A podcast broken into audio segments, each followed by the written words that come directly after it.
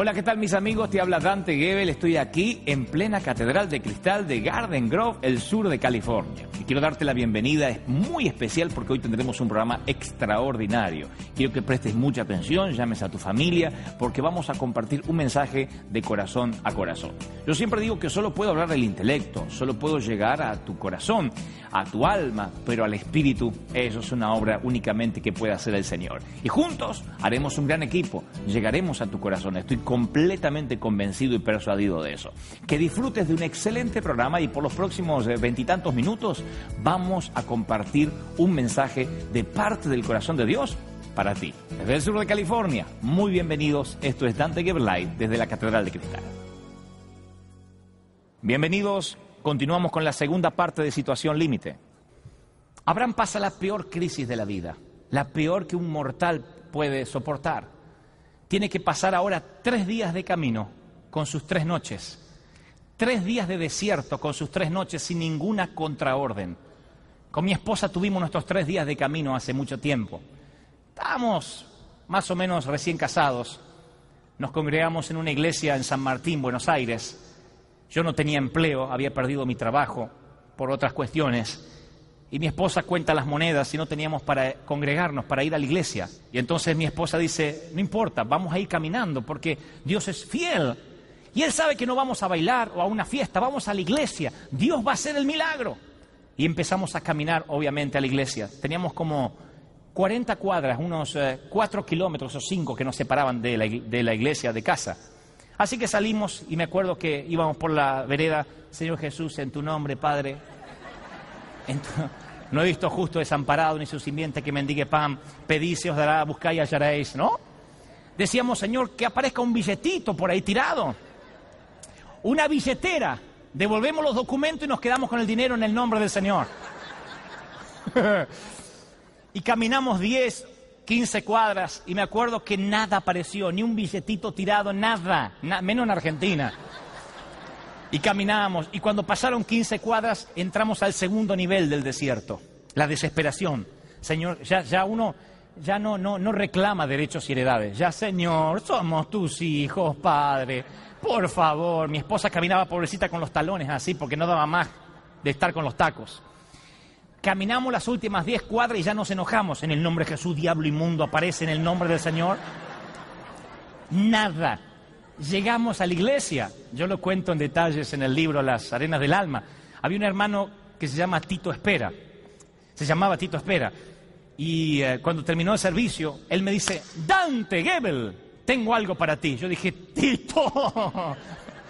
Me dijo, dame tus manos. Y yo le puse las manos así, me tomó las manos y comenzó a orar. Dijo, Señor Jesús, bendícelo, úsalo, levántalo, llévalo por las naciones, dale cosas grandes. El desgraciado me oró, yo quería dinero. Yo quería un cheque, cash, moneda, dinero, algo. ¡Me oró! Y mi esposa me dice, ¿y, y qué hizo? Nada, me oró, me oró. Lo último que yo quería era oración. Yo quería un milagro de parte de Dios. Y volvimos caminando, obviamente, a casa. Ese día yo me enojé con Dios. Le dije, Señor, ¿hasta cuándo? Y el Señor me dijo, ¿hasta cuándo tu gozo? ¿Hasta cuándo tu alegría ha de estar regulada por el dinero que tengas en el bolsillo?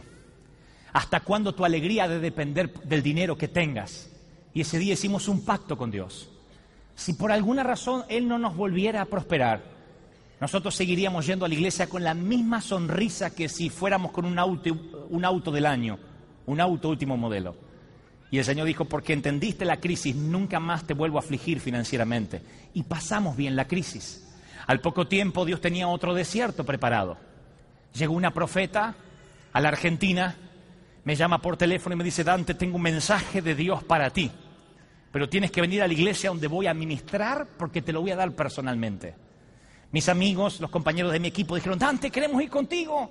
Le dije, sí, pero no les prometo que Dios les vaya a hablar a ustedes, incircuncisos. Dios dijo que solo hablará conmigo. Así que nos sentamos todos en la primera fila y recuerdo que esta profeta estaba predicando, ministrando y se baja así, estábamos todos en la fila, estaba mi esposa, yo, el equipo, de eh, los que trabajan conmigo en el ministerio, y Dios le habla a mi esposa y le habla de naciones, de cosas que iban a ocurrir, que solo ella, Dios y yo sabíamos. Y luego me ignora así a mí, como que algo, había como una pared, y le habla a otro de mis eh, líderes. Y le dice, compondrás canciones, Dios te llevará, tendrás un disco. Nadie sabía que él cantaba, ella no lo sabía. Y le habló al otro y al otro y al otro, y yo dije, Dios me guarda para el final porque lo mío es muy fuerte, muy importante. Y efectivamente, después se para delante mío y empieza a hablar en lenguas angelicales. Y hablan lenguas y hablan lenguas. Yo decía, Señor, envía tu traducción, Padre, envíalo, envíalo. Y de pronto, deja de orar. Me mira y me dice, el Señor me dice que te diga, esfuérzate. Y se fue. Esfuérzate. Yo me sentía llevando un piano así por la escalera y el que va arriba dice, vamos, meta, meta, esfuérzate. Yo dije, no puede ser que esta me haga venir a esta capa y decirme, esfuérzate. Tengo cientos de esfuérzate en toda la Biblia sin tener que venir hasta acá. Le digo a Liliana, ¿qué, me quiso decir? Y ella me dijo eso, esfuérzate. Pero no, no, no, no, no, tiene que haber, ah, tiene que significar algo más. No, esfuérzate. Y yo le dije a mi esposa, no puede ser que me diga eso. Así que terminó el servicio y le dije, hermana, entre consiervos, ¿Qué quiso decir? Eso, querido, que te esfuerces. Yo quería una gran revelación, Dios tenía un gran desierto. Pero esto es lo que ocurre. Abraham llega al borde del monte Moriat, a donde tiene que sacrificar a su hijo luego de tres días de camino con sus tres noches. No hay contraorden. Si me han prestado atención hasta ahora, no se pierdan esto, por favor.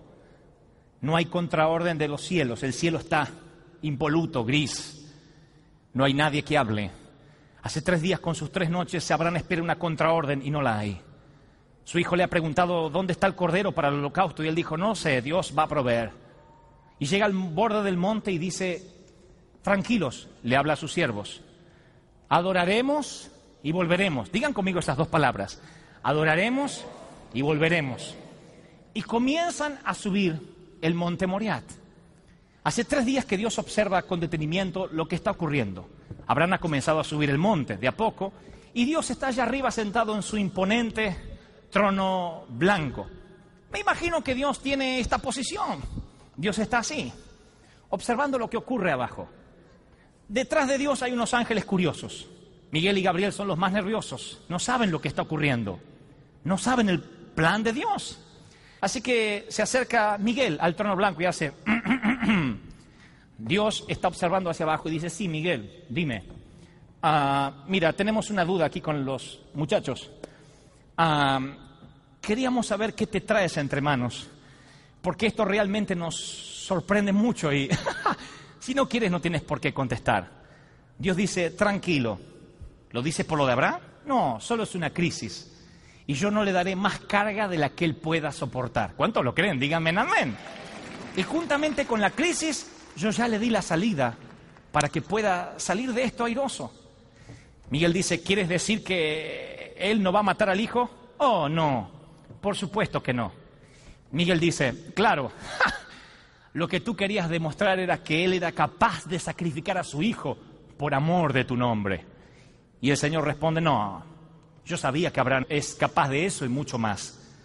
Yo solo quería saber si Abraham va a hacer algo por lo cual lo he esperado 120 años. Yo sabía que él iba a sacrificar a su hijo si se lo pedía, pero estoy esperando que haga algo. Si lo hace, habrá pasado muy bien la crisis. Miguel dice, ok, solo una pregunta. Mientras tanto, en la superficie terrestre, Abraham llega al borde del monte, el viento sopla sin piedad, creo que un águila mira recelosa desde el risco continuo.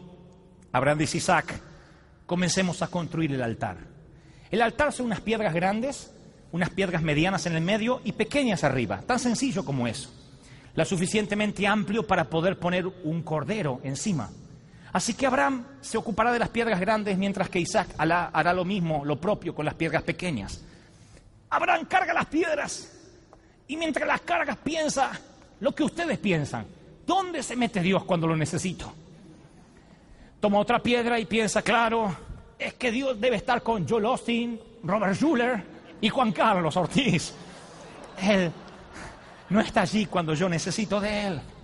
Abraham piensa lo que tú pensaste en la sala de terapia intensiva, cuando el médico te dijo que no había más que hacer por tu padre o por tu esposo. Abraham piensa que Dios está ocupado en los grandes problemas de las Naciones Unidas, pero no se preocupa por mí. Y claro, parece no equivocarse porque el cielo está de bronce, el cielo está gris. Isaac tiene un poco más de ánimo y trae las piedras más pequeñas y las pone arriba. Pero llega el momento de la definición. Isaac dice, papá, perdóname que te diga, pero ¿dónde está el cordero? Abraham sabe que se lo tiene que decir, no se lo ha dicho hace tres días. No lo culpen, él no sabe cómo sacrificar un hijo. Le dice, mira Isaac, yo no sé cómo decirte esto, ¿sabes? Ah, he buscado las palabras y no me salen. Solo te pido que no me juzgues, ¿sí?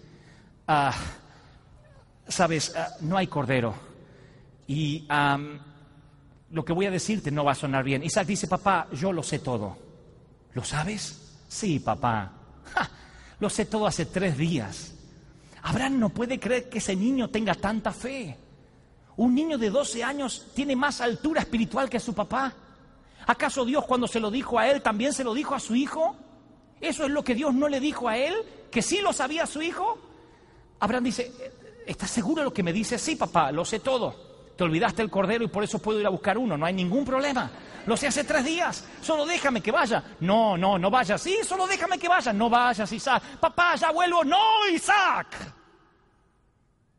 Tu padre está senil, pero jamás olvidaría la ofrenda para Jehová.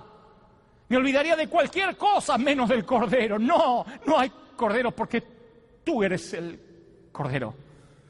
Isaac no puede creer, su Superman, su ídolo, su, su protector, ahora es su asesino.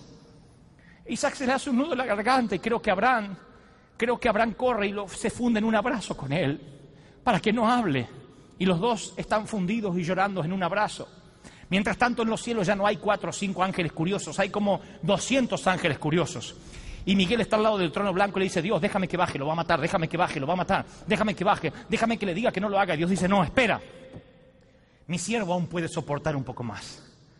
Cuanto más soporte mi siervo y si hace lo que yo estoy esperando que haga, mayor será la bendición que le daré. Quédate por aquí, yo te diré cuándo bajar, pero no ahora, Miguel. Miguel dice que lo va a matar, no voy a llegar, no voy a matar, no voy a llegar, lo va a matar, no voy a llegar a tiempo, déjame que baje. No, espera. Mi siervo puede soportar un poco más. Mientras tanto, en la superficie terrestre están fundidos en un abrazo. El patriarca sabe que su hijo no se revela que lo maten, pero sospecha que sus instintos naturales lo pueden traicionar. Así que ha traído unas cuerdas, unas sogas. Dice, hijo, permítame que te ate. Es para que tus instintos no te traicionen, permítelo. ¿Quieren ver una escena triste? Véanla conmigo, pero por favor no saquen fotografías. Ustedes no sacarían fotografías del ataúd de su hijo. Quisieran recordarlo con vida, así que por favor no saquen fotos. Vengan al monte conmigo y observen con respeto lo que un padre va a hacer por un hijo. El papá empieza a atar los bracitos, las manitos del hijo. El hijito tiene las manitos así, luego junta las piernas y empieza a atarle las piernas. Abraham hace el nudo más largo de la historia. No porque Abraham no sepa atar un niño. Abraham está dispuesto a, atado a decenas de corderos que no estaban dispuestas a dejarse matar. Solamente que hace el nudo más largo de la historia porque espera que Dios lo esté mirando, pero piensa que Dios no está ahí. Lo que menos imagina el patriarca que Abraham tiene el mejor público que un artista jamás soñará ni soñó tener. En este momento ya hay mil 200 ángeles contemplando la situación. Todo el mundo está alborotado, así como están los del coro, pero miles de ángeles para allá atrás. Y, Miguel dice, déjame que baje, lo va a matar, déjame que baje, lo va a matar, déjame, déjame bajar. Y Dios dice, espera, mi siervo aún puede soportar un poco más. Cuanto más soporte mi siervo, más bendición le va a dar. No, no, pero es que no voy a llegar, espera, más bendición le daré. Solo espera un momento más. Mientras tanto, en la superficie terrestre, Abraham termina de atar a su hijo y lo carga y con mucho pesar lo deposita en el altar. Abraham se alejará un tanto, hará una fogata. La fogata es para calentar la hoja del puñal. Él sabe que debe matar a su hijo, no torturarlo. Y la forma más, más rápida para matarlo, que esto sea más expeditivo, es que la hoja del puñal esté caliente para que no lo haga sufrir. Tocará una parte vital de él y lo matará. Así que se aleja un tanto y empieza a hacer una fogata. El viento sopla sin piedad, solo un águila, les dije, contempla desde el risco contiguo. El viento sopla y hace que los cabellos blancos del viejo flameen de un sitio a otro. No hay testigos. Eso cree Abraham. A esta altura hay 3.500 ángeles contemplando la situación. Y Miguel diciendo, déjame que baje, ya está calentando el cuchillo, no voy a llegar, déjame que baje, lo va a matar, déjame que baje. Dios dice, espera, mi siervo aún puede soportar un poco más. Y cuanto más soporte, si hace lo que estoy esperando, más bendición le daré. Abraham está calentando el cuchillo y Isaac, que está en el altar, dice, papá, papi, pa. Abraham no quiere oír. ¿Qué tal si va y le dice, desátame? Eh, no me despedí de mamá como quisiera despedirme. ¿Qué tal si quiere decirle algo que él no pueda soportar? No, ya su corazón no resistiría una cosa así, así que dice que se calle, por Dios, que se calle. Isaac sigue diciendo, papá, pa, papi, nos olvidamos algo, pa. Abraham dice, por favor, que se calle, que se calle, no quiero oírlo. Mientras tanto, hay arriba siete mil ángeles que están contemplando la situación y Miguel dice, déjame que baje, lo va a matar, déjame que baje, lo va a matar, déjame que baje. Dios dice, espera, mi siervo puede soportar un poco más. De pronto Dios empieza a poner en pie, como un ciudadano que oye las primeras notas de su himno nacional y dice, vamos, Abraham, vamos, Abraham, oye a tu hijo. No permite que esa voz baje hacia la tierra, pero lo dice lo suficientemente claro para que todo el cielo sea testigo de lo que va a ocurrir. Vamos, Vamos, Abraham, escucha a tu hijo. Isaac, sigue llamando a tu padre. Vamos, sigue llamando a tu padre. Papá, papá. Abraham dice que se calle, no quiero oírlo, por favor. ¿Qué tal si quiere que lo desate? No podré soportarlo. Papá, papá. Déjame que baje, por favor, lo va a matar. Déjame que baje, lo va a matar. Espera, mi siervo puede soportar un poco más. Vamos, vamos, Abraham, escucha a tu hijo. Isaac, sigue llamando. Levanta la voz. Lo va a matar, déjame que baje, lo va a matar, déjame que baje. Papá, papá. ¿Qué? Dice Abraham. ¿Qué? Ven aquí, papá. Abraham deposita el cuchillo sobre el sitio, sobre la leña, y se acerca al altar. Isaac dice, papá, me vas a matar, me vas a sacrificar y dijiste que íbamos a adorar. No hemos cantado ni un corito. Abraham no quiere cantar. Este no es el momento de cantar. Que por favor alguien le diga a este niño cuándo es que uno canta. Alguno de ustedes que está contemplando el cuadro, acérquese al monte y explíquele al niño que uno canta los domingos cuando te están filmando por televisión. Que uno canta cuando uno sale en el Jumbotron, en las pantallas. Que uno canta los domingos a la una de la tarde. Ahí yo canto. Uno no canta los lunes. Que alguien le explique al niño cuándo es que uno adora al Señor. Que uno no canta luego de un sepelio en un funeral, luego del examen luego de enterarse que hay deudas, que uno en esos momentos ah, no canta, cantamos en otro momento, no en este momento. o tal vez no le expliquen nada al niño, tal vez el niño nos quiera dar una lección. Tal vez por eso el Señor años más tarde dijera que debiéramos ser como niños para entender el reino. Tal vez eso sea lo que Dios esperó 120 años. Dios está en su trono blanco de pie ahora y le dice, vamos, vamos Abraham, escucha a tu hijo, he esperado este momento por años. Isaac dice, vamos a cantar, papá. ¿Quién le puede negar una última voluntad a quien está condenado a morir? Así que no sé qué canción hubiesen cantado, pero de haberla sabido, habrían elegido esta canción. Siempre imaginé que habrían elegido esta canción. La canción Cuán grande es Él que hoy cantamos.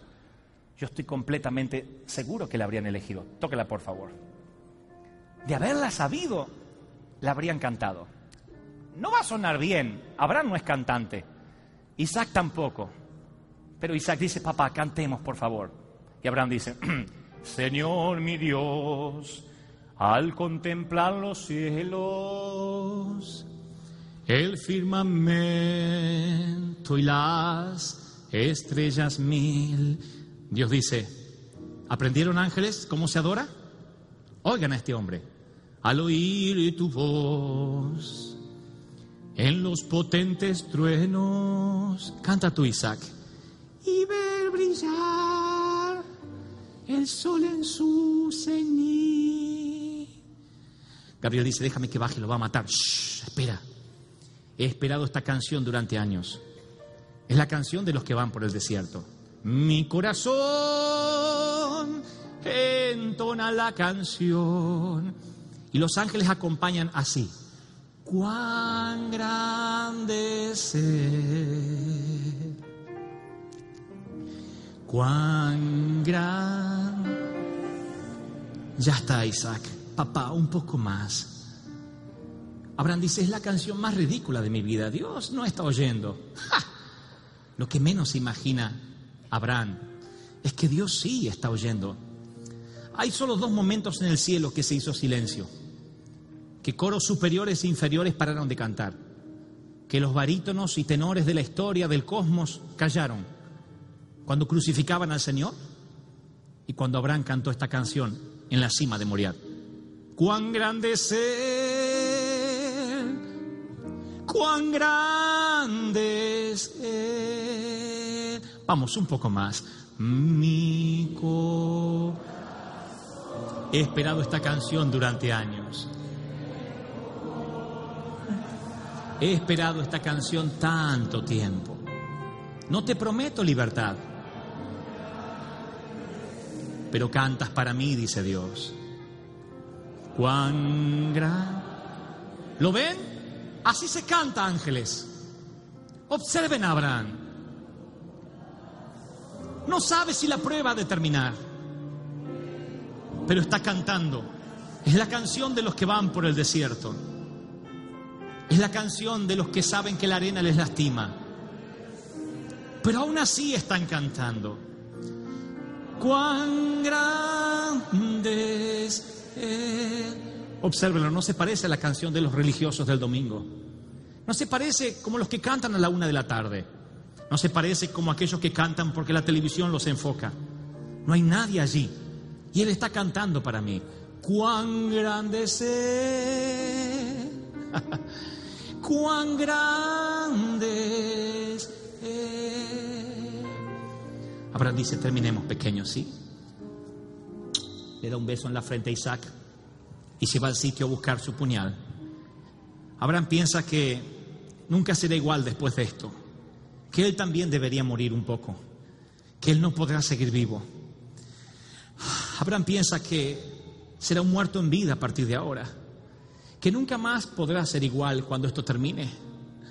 Abraham levanta el puñal y el ángel le dice, déjame que baje, déjame que baje, no voy a llegar. Y Dios dice, ok, ya no creo que vuelva a cantar baja, dile que no lo haga. El ángel empieza a bajar y empieza a atravesar el tercer cielo, el segundo cielo, el primer cielo, el planeta, el cosmos, el universo, lo infinito, pasa todos los planetas, Neptuno, Marte, Venus, la Luna, y dice, no llego, no llego, no llego, yo sabía que estoy llegando tarde, no llego, no llego, no llego, no llego, no llego, tenía que haber salido antes, estoy llegando demasiado tarde, Abraham está a punto de bajar el puñal. Y todos los ángeles dicen, vamos, Gabriel, apúrate, por favor, Miguel, apúrate, apúrate, apúrate, no vas a llegar, y el ángel dice, yo sabía que no estoy llegando, no estoy llegando, no estoy llegando, y cuando ve que no está llegando porque va a bajar el puñal, grita, ¡Abraham! Y la voz retumba de manera tal que el águila sale espantada y de pronto Abraham está con el cuchillo y dice, ¿qué pasó? Y el ángel parado en una roca dice, wow, pensé que no iba a llegar. Me dice Dios que te diga que por cuanto cantaste la mejor canción, Abraham dice, ¿está diciéndome que Dios me oyó? ¿Qué sitio yo? Hay miles de ángeles contemplándote. Y Dios me dice que te diga que por cuanto no dejaste de sonreír, que por cuanto adoraste en medio de la crisis, te bendecirá. Como la arena del mar serán tus hijos, como las estrellas de los cielos será tu descendencia. En todo, en finanzas, en sanidades, en tu familia, con tus seres queridos. Te bendeciré, te daré bendición. Pónganse en pie y den el mayor aplauso de la historia al Señor de señores. Aquel que hoy grita, aquel ángel que hoy dice, Catedral de Cristo. ¡Wow! Den el mayor aplauso de la historia al Señor de señores, al Rey de Reyes y el ángel que dice, te bendeciré, te bendeciré, te bendeciré. ¿Cuánto lo creen? Díganme, amén. Te bendeciré. y a los que están mirando por televisión y dicen, ¿sabe?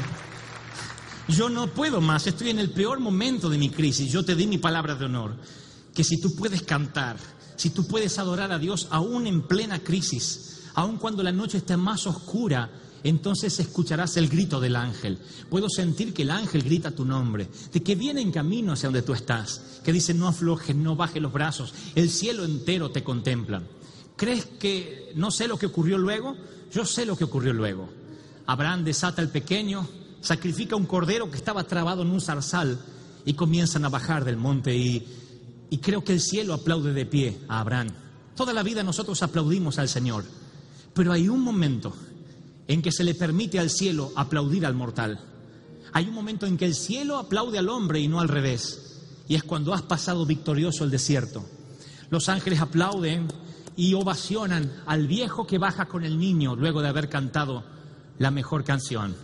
Y mientras que Abraham y Isaac bajan por la montaña, agradecen como quien termina una función en Broadway. Gracias, gracias. Él no puede creer que el cielo lo esté aplaudiendo. Así que ustedes ahora, cuando yo se los diga, no aplaudan esta tarde a Dios. Por un momento, miren al que está a la derecha y a la izquierda, y como no solo vas a aplaudir, sino también agradecer, tienes que hacer ambas cosas. Decir, lo has hecho muy bien, gracias, lo has hecho muy bien, háganlo por favor, lo has hecho bien. Lo has hecho bien. Vamos, vamos, miren a alguien y lo has hecho muy bien. Agradezcan, lo han hecho bien. Ese aplauso tiene que ser más grande. Has pasado bien el desierto. Lo has hecho bien. ¡Wow! Lo han hecho bien. A ustedes, lo han hecho bien. Lo han hecho bien. Ahora aplauden al Señor que Él ha gritado tu nombre y lo ha hecho, lo has hecho bien, bien, bien, lo has hecho bien. ¡Wow!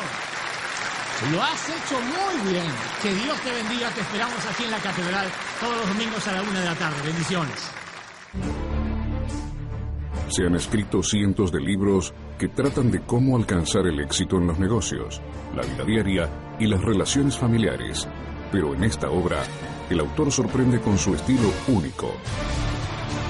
Destinado al éxito. Dante Gebel sorprende con su estilo único y nos lleva un viaje sin escalas a su corazón. Del autor de Las Arenas del Alma, Pasión de Multitudes y El Código del Campeón, llega el nuevo libro que no podrás dejar de leer y recomendar. Primera y segunda edición totalmente agotada. Es otro sensacional lanzamiento de Vida Sondervan. Consíguelo en tu librería favorita o solicítalo escribiéndonos a catedral.dantegebel.com.